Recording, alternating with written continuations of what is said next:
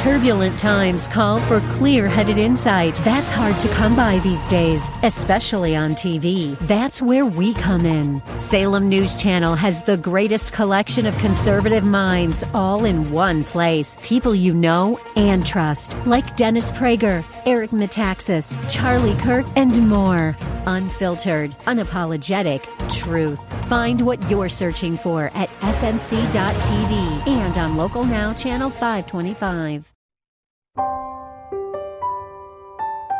And you notice that in this gospel, unlike Matthew and unlike Luke, John doesn't mention Mary, doesn't mention Joseph, doesn't mention the angels or the shepherds, doesn't mention the wise men. Why?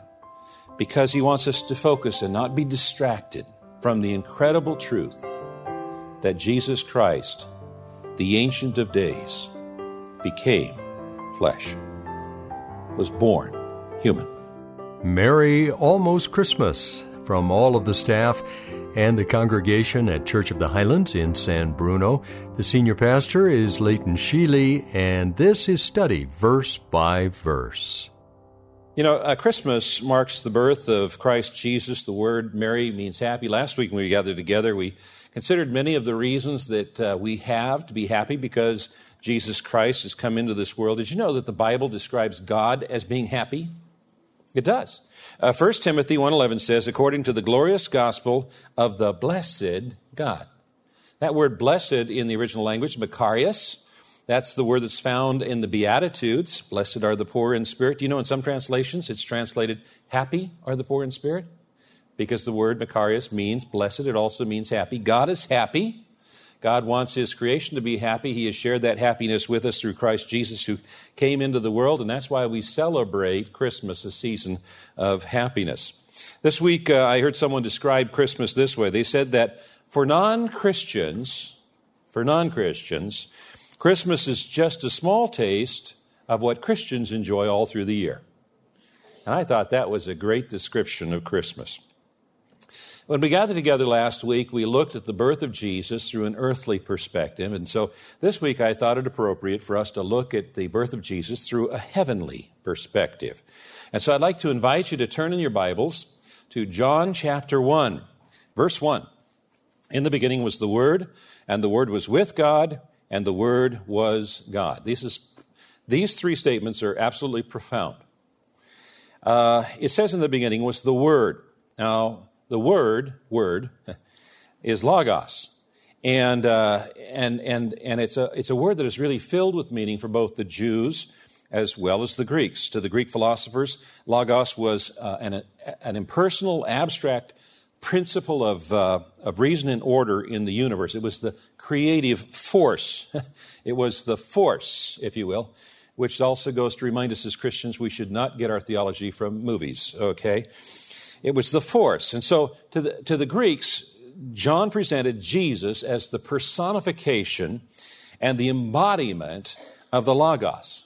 But unlike the Greek concept, Jesus was not an impersonal force or principle or an emanation. In Him, the true Logos was God who became a man, and that was a concept that was foreign to Greek thought. But logos, the word, was not just a Greek concept because the word of the Lord was a common theme throughout the Old Testament for the Jews as well. The word of the Lord was an expression of God's divine wisdom and power. It was by the word of the Lord that God uh, created all that is, that He established the Abrahamic covenant, that He gave the Ten Commandments, that He attended the building of Solomon's temple, that He revealed Himself to Samuel. He pronounced judgment on the house of Eli, that He counseled Elijah, directed Israel through God's spokesman, was the agent of creation, gave scripture to the prophets, and so forth. And John presented Jesus to his Jewish readers as the incarnation of God's divine power and revelation, God's word. Through Jesus, Jesus initiated the new covenant. He instructs believers. He unites them together in a spiritual temple. He reveals God to man. He judges those who reject Him. He directs the church. He's the agent of creation. He inspired the scripture that was penned by the New Testament writers. He gave us the Holy Spirit. And as the incarnate Word, Jesus is God's final word to mankind. That's what Hebrews chapter one suggests. God, after he'd spoke long ago to the fathers and the prophets in many portions and in many ways in these last days, has spoken to us in his Son. Now you notice how this verse begins. The first verse of the first chapter of the Gospel of John. It says, in the beginning. Have you heard those words before? They are reminiscent of Genesis chapter one. And so what John is doing is intentionally connecting Jesus with Genesis chapter one. Jesus is the God of eternity. When you go back in creation, Jesus was already there. You'll notice he uses the word was, not the word is. According to Doctor Lenski, it's known as a durative imperfect. It means a continued action.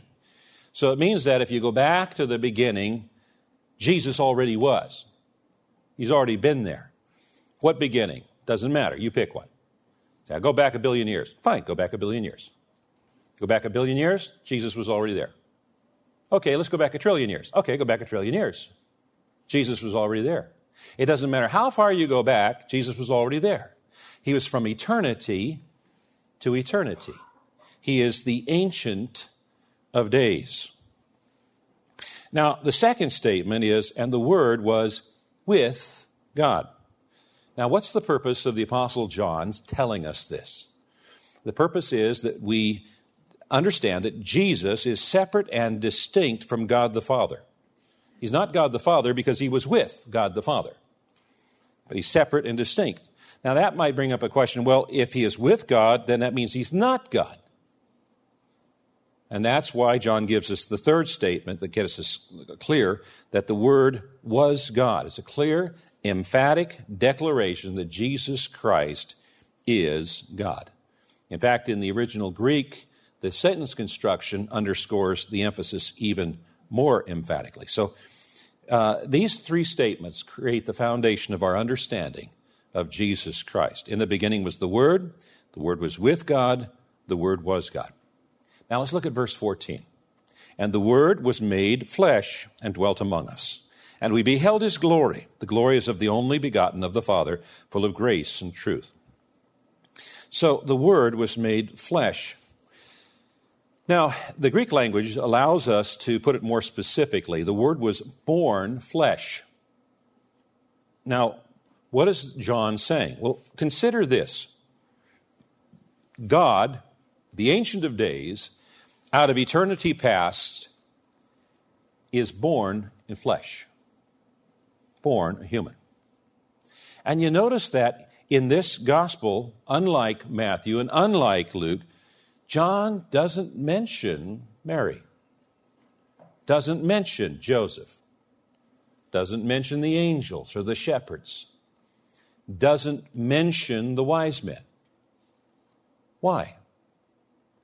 Because he wants us to focus and not be distracted from the incredible truth that Jesus Christ, the Ancient of Days, became flesh, was born human. And the Word dwelt among us.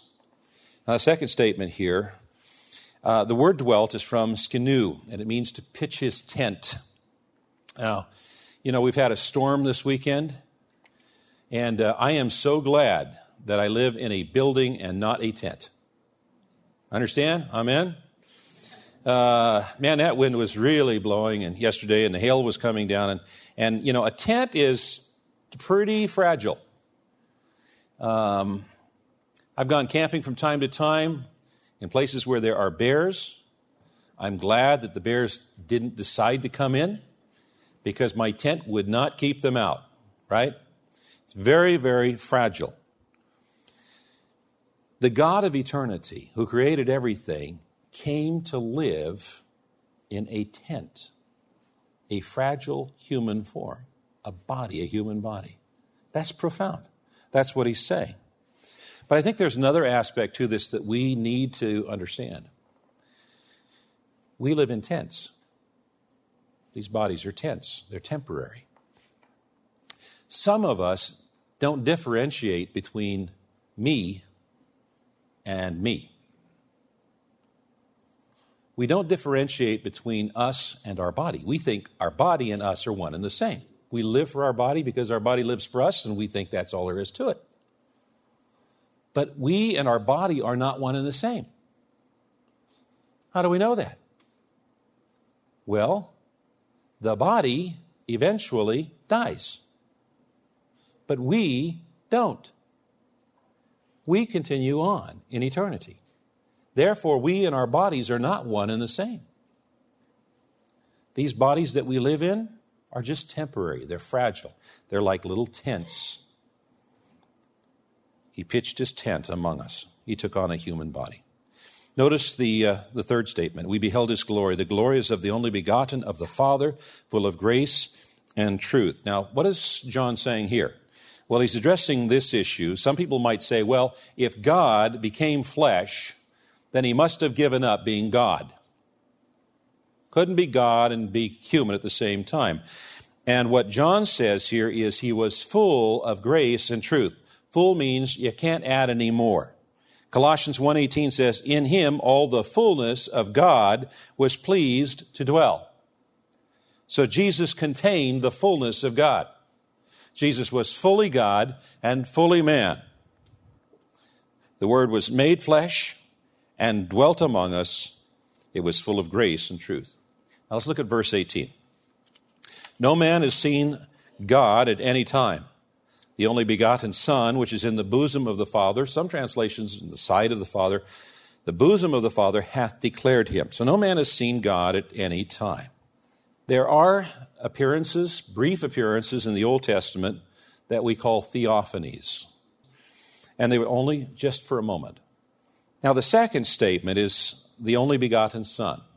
We're children of God by adoption, but Jesus was the only begotten Son. But notice the phrase, which was in the bosom of the Father. Now why did John put that there? Because what he's talking about is near the heart of God. And so what Jesus came to reveal is the heart of God. That's what John is saying here. He was the only begotten Son, which is in the bosom of the Father. Well, we'll wrap it up right there and come back on Christmas Day for the conclusion of this message from Pastor Leighton Sheely of Church of the Highlands in San Bruno. This is a broadcast called Study Verse by Verse, and all during the month of December we've been sharing with you Christmas messages from years past at Church of the Highlands. And if you'd like to listen to any of those, if you feel you've missed any of them, if you need a little more Christ in your Christmas this year and less holiday shopping and other distractions, please go to the website study verse by verse dot com and download our broadcasts. And as you think about the end of the year and perhaps ministries that have meant a great deal to you throughout twenty eighteen, perhaps you'd like to join with us as a financial partner. You can give safely right there on that website, study verse by verse dot com. I'm Mike Trout. Thank you for joining us as always. The website for Church of the Highlands is highlands dot u s. Have a great rest of your Christmas Eve, and join us tomorrow if you can when we'll once again study verse by verse.